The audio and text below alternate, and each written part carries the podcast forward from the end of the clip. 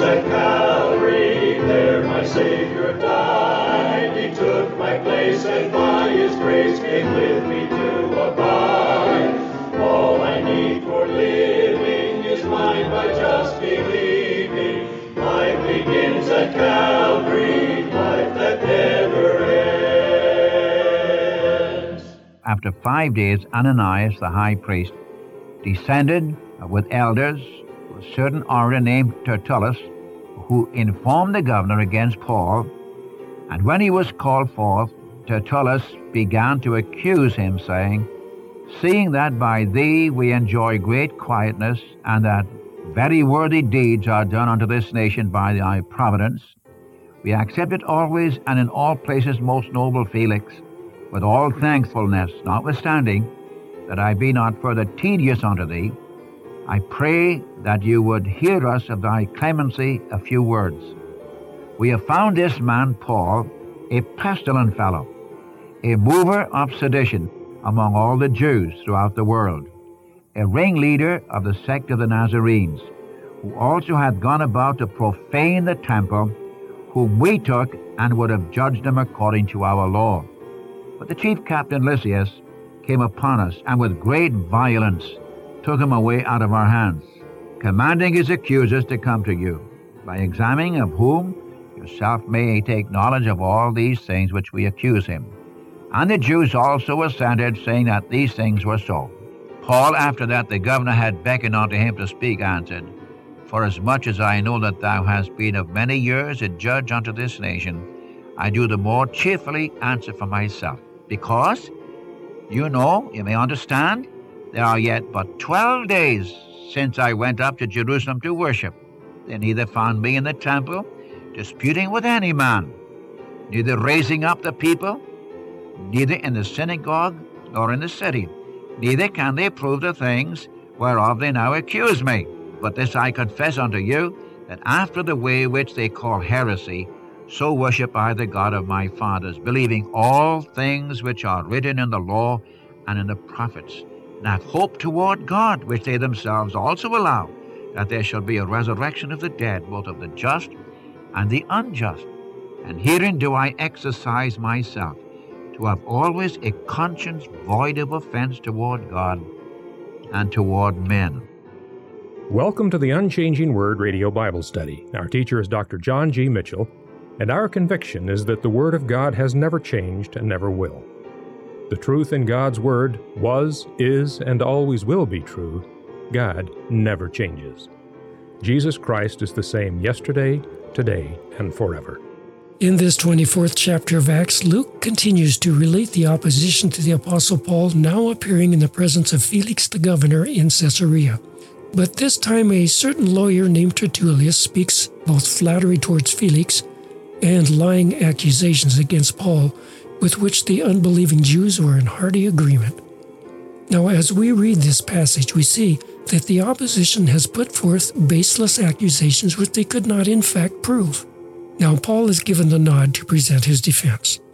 So Paul puts forth once again his hope in God, who declares the resurrection of both the just and the unjust.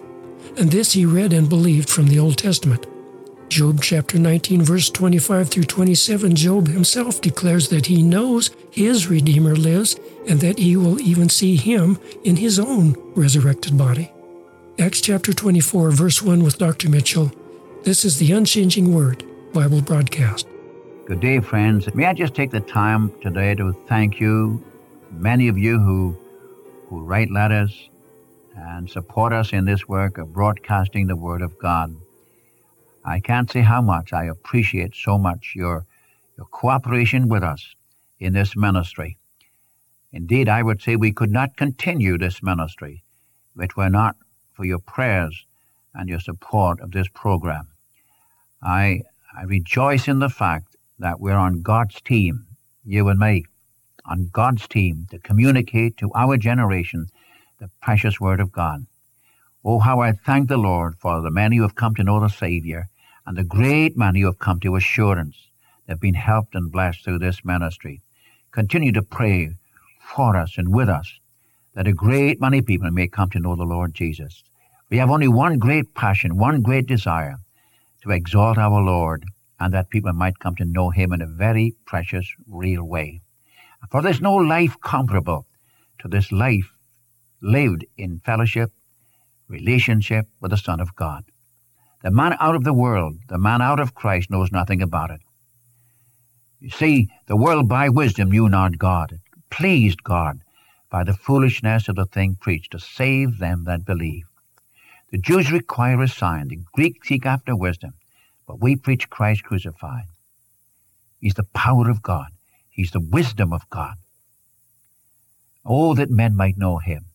Too many have a distorted idea or a distorted vision of the person of Jesus of Nazareth. And I'm using that title deliberately, because if Jesus of Nazareth is not the Christ of God, if he's not the Savior, if he's not raised from the dead, we have no message to give to our world. This is what Paul means in Corinthians 15. If Christ be not raised from the dead, we are yet in our sins. We are of all men most miserable. And those who have died have perished, if in this life only we have hope in Christ. We are of all men most miserable. Let us eat, let us drink, let us be merry. Tomorrow we die. It's what Paul wrote to the Corinthian church, chapter 15. So as we go through the book of Acts and whatever else the Lord may put upon our hearts, and by the way, I'd like to have your interest in prayer concerning what we shall take up next on our program after we're through the book of Acts. I'm really, really disturbed about conditions today, and I'm really desirous of bringing to you something from the Word of God concerning our Savior that will uphold you, strengthen you, build you up in Christ. For I verily believe we're coming to the end of the age, and conditions in this land and throughout the world are such, in the field of science, in the field of philosophy, and so on, we're coming to the place where we must be grounded in the gospel of the Savior. Otherwise, you won't be able to stand because of the opposition. I say this very frankly. I say it with a heart burdened, because I know that so many Christians have never been established in the Word of God. Many have been Christians for 30, 40, 50, 60 years and can't give a real good reason for the hope within them. This is why I'm concerned. So excuse me taking these few moments to put upon your heart this burden of prayer that men and women might be saved, that our nation these days might be brought back to the foundation of the Word of God, that the gospel might go through this whole land, and there may be thousands swept into the kingdom of God, brought to the Lord Jesus Christ. Pray that those who are evangelicals, I use that term just because of the want of a better word, those who really have had an experience with the Savior, have really trusted the Savior, that they may be found usable by God, reaching somebody else with the gospel. I say this kindly, but I really need your prayers. Our nation needs your prayers, especially these days. Please, let us be like Samuel when he said, God forbid that I should cease in praying, in ceasing to pray for you, when he's praying for Israel. Now we come to the 24th chapter of the book of Acts. Allow me to say, first of all, in chapter 24, you have Paul's defense before the Roman governor Felix. In chapter 25, he's before the Roman governor Festus. In chapter 6, the end of chapter 25 and chapter 26, he's before King Agrippa. So you have three Roman governors. Now, I can't say much for any one of the three. You take, for example, this man Felix. If I may quote from Tacitus, the Roman historian, and I quote from him when he said, Felix reveled in cruelty, reveled in lust, wielded the power of a king, but he did it with the mind of a slave. I take it from ancient history that this man Felix was a slave. For some reason got his freedom, and through political maneuvering and strong ambition to be somebody, found himself a governor. But he reveled in cruelty. He was a man full of lust. The lust of the flesh ruled his life. He wielded the power of a king, but had the mind of a slave. End of quotation. Now, in chapter 24, the first 9 verses, we have the opposition to Paul. Now remember, in the preceding chapter, Paul, there were more than 40 men who had banded together under an oath that they would not eat anymore until they'd killed Paul. Therefore, God used a young man, Paul's nephew, to bring the word of warning to the governor, to the captain of the host, and the result was that he sent 2 centurions with some soldiers and so forth, and brought him down to Caesarea and brought him to this man, Felix. And then after 5 days, I'm reading the first verse of chapter 24, after 5 days, Ananias, the high priest, descended with elders, with a certain orator named Tertullus, who informed the governor against Paul. That is, they came down from Jerusalem to Caesarea. And when he was called forth, Tertullus began to accuse him, saying, "Seeing that by thee we enjoy great quietness, and that very worthy deeds are done unto this nation by thy providence, we accept it always and in all places, most noble Felix, with all thankfulness, notwithstanding that I be not further tedious unto thee. I pray that you would hear us of thy clemency a few words. We have found this man Paul a pestilent fellow, a mover of sedition." Now mark, first of all, this man, he starts off with flatteries. He starts off with flattery and lies. Now I want you to mark this. And he has a threefold accusation against Paul. Verse 5, "We have found this fellow a pestilent fellow, a mover of sedition among all the Jews throughout the world, a ringleader of the sect of the Nazarenes, who also hath gone about to profane the temple, whom we took and would have judged him according to our law. But the chief captain Lysias came upon us, and with great violence took him away out of our hands." Because if he hadn't, he'd have been killed, torn to pieces. "Commanding his accusers to come to you, by examining of whom yourself may take knowledge of all these things which we accuse him. And the Jews also assented, saying that these things were so." Now just let me stop a second here. Notice again, I repeat it, this man who was a great orator, Tertullus, he used flattery. He began to butter up Felix, telling him what a wonderful fellow he was, and how they appreciated his government, and by the way, they just hated him. They hated every Roman who was over them. You and I can't begin to appreciate the feeling of the Jews toward the Roman leaders. They hated them. But notice what he does here. He butters up Felix. He's a flatterer, and he lies. And his accusation is threefold. First of all, he said, this is a pestilent fellow, and he's a mover of sedition. Now, if he's a mover of sedition, then he's against Rome. Sedition against Rome. That's what he's talking about. Among all the Jews throughout the world, wherever this man Paul has gone, he's stirred up the Jews. He's a seditionist. He's against the Roman government. Now notice what he does. First of all, he flatters the Roman governor, then accuses Paul of being opposed to the Roman rule, and he's stirring up the Jewish people against Rome. Secondly, he's accused of heresy. He's a ringleader of the sect of the Nazarenes.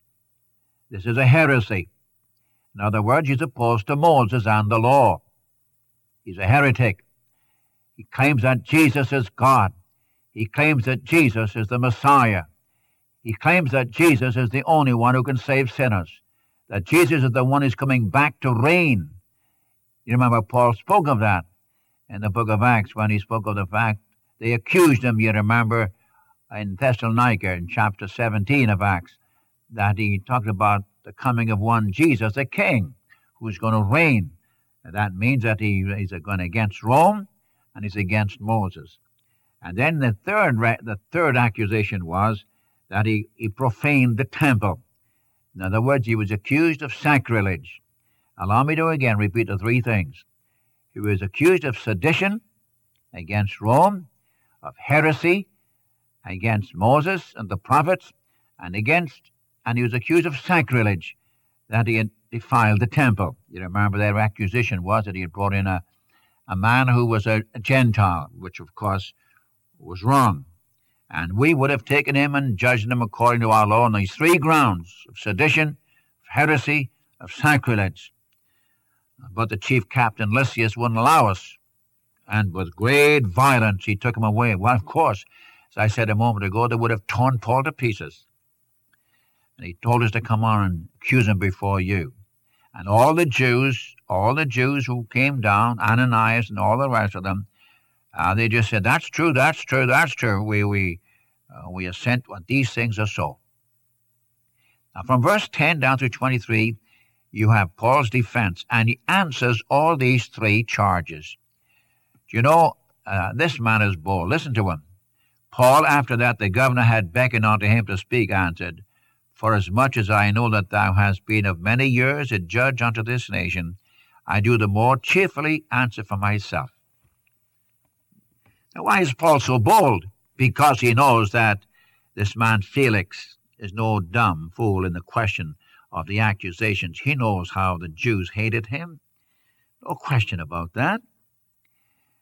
But mark the first one, sedition. I do the more cheerfully answer for myself, because, you may understand, there are yet but 12 days since I went up to Jerusalem to worship.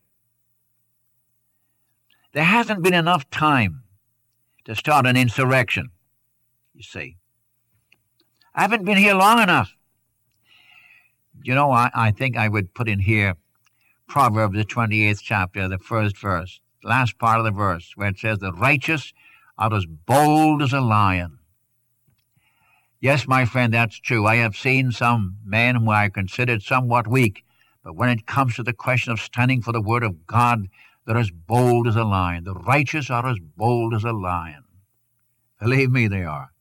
Isn't this part? Understand, Felix, I haven't been round here 12 days. I've just come from overseas, and I've just come home, and it's just but 10, 12 days since I went to Jerusalem to worship. I haven't had time to gather people together. I haven't had time to start an insurrection. So you see, their accusation of sedition falls to the ground. Next one, verse 12. And they neither found me in the temple, disputing with any man, neither raising up the people, neither in the synagogue nor in the city. Neither can they prove the things whereof they now accuse me. I have not committed sacrilege against the temple. They can't prove it. They can't prove it that I went in the temple disputing with people, raising up trouble. Neither in the synagogues, nor in the temple, nor in the city. They can't prove it. Thirdly, they accused him of heresy. Verse 14, But this I confess unto you, that after the way which they call heresy, so worship I the God of my fathers, believing all things which are written in the law and in the prophets. And have hope toward God, which they themselves also allow, that there shall be a resurrection of the dead, both of the just and the unjust. You see, his belief, he worshipped God according to the Scriptures. He was not against Moses. He was not against the temple. And if they had believed the Scriptures, they would have been just like Paul. I want you to mark how he does it. I worship the God of my fathers, believing all things which are written in the law and the prophets. And if they believed the law and the prophets, they'd be standing with me instead of accusing me. And also I have hope toward God, which they themselves also allow. There shall be a resurrection of the dead, both of the just and the unjust. Comes right back again. The issue again is the resurrection. He makes no apology. He makes no apology for his faith. Will he please mark it? He had hope of the resurrection, and they themselves allow there is a resurrection, both of the just and the unjust. You remember the Scriptures. Need I go into them? Job 19, I know that my Redeemer liveth, and his feet shall stand upon the earth in the latter day. Though worms destroy this body, I shall yet in my flesh see God by my side. When I see him, behold, he's not a stranger. Daniel chapter 12, first 2 or 3 verses, those who are in the dust of the earth shall come forth. Resurrection to life, resurrection to judgment. Isaiah 26, with their dead bodies shall they arise. And one even may go to Ezekiel chapter 37 and follow through in chapter 37, though I believe 37 has to do with the resurrection of the nation Israel. But they believe that there's a resurrection, and Paul makes no apologies for his faith. Well, you mark this. I walk according to the word of God, believing all things, not a few things, believing all things which are written in the law and the prophets. Remember, he's talking about the Old Testament. And he believes the whole thing from Genesis to Malachi. I had a man say to me one time here in Portland, and he did quite a bit of preaching. He said, Mitchell, why don't you just stay in the New Testament? Why do you always bring the Old Testament in? Well, my friend, the Old Testament is the Word of God just as much as the New Testament. In fact, you can't understand the New Testament without the Old, and you can't really understand the Old Testament without the New Testament. One is the confirmation of the other. Each support each other. You remember 2 Peter chapter 1, 22 and 3, the prophets of old spake as they were moved upon by the Holy Spirit.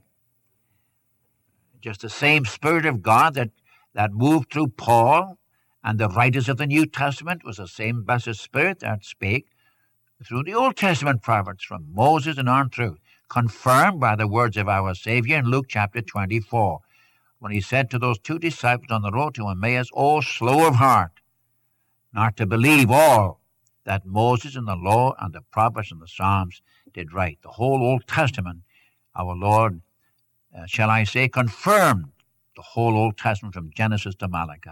Now, Paul here says, I worship God, and I believe all things which are written in the law and the prophets.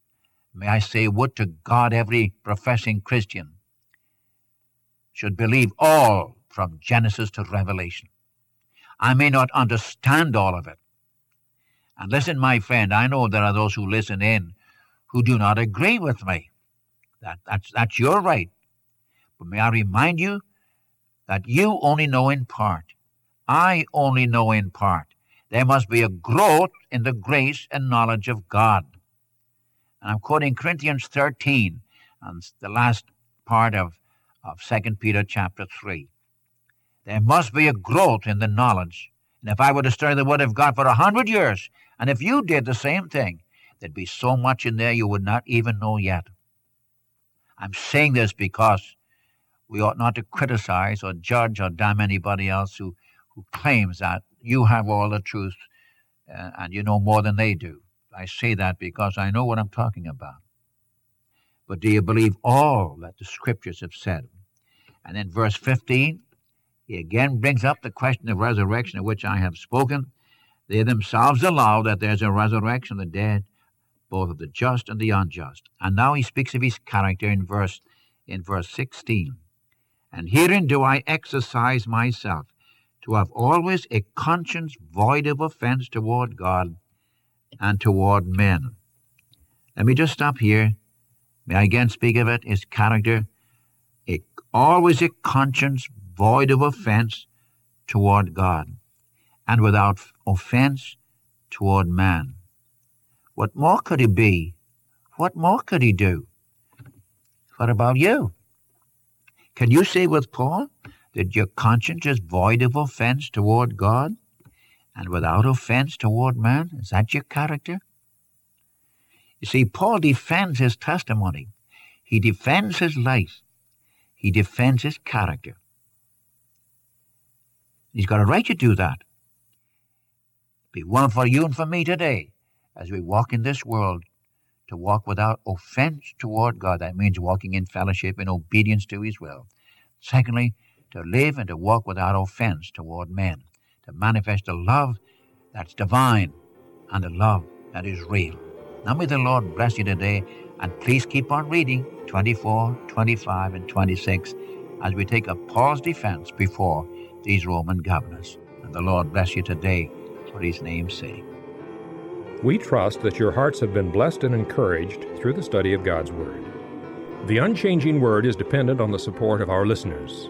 You can write us at The Unchanging Word, P.O. Box 398, Dallas, Oregon, 97338. That's The Unchanging Word, P.O. Box 398, Dallas, Oregon, 97338. Thank you for listening to the Unchanging Word Radio Bible Study today. Our teacher has been Dr. John G. Mitchell, and so until next time, this is the Unchanging Word radio broadcast. Life begins at Calvary.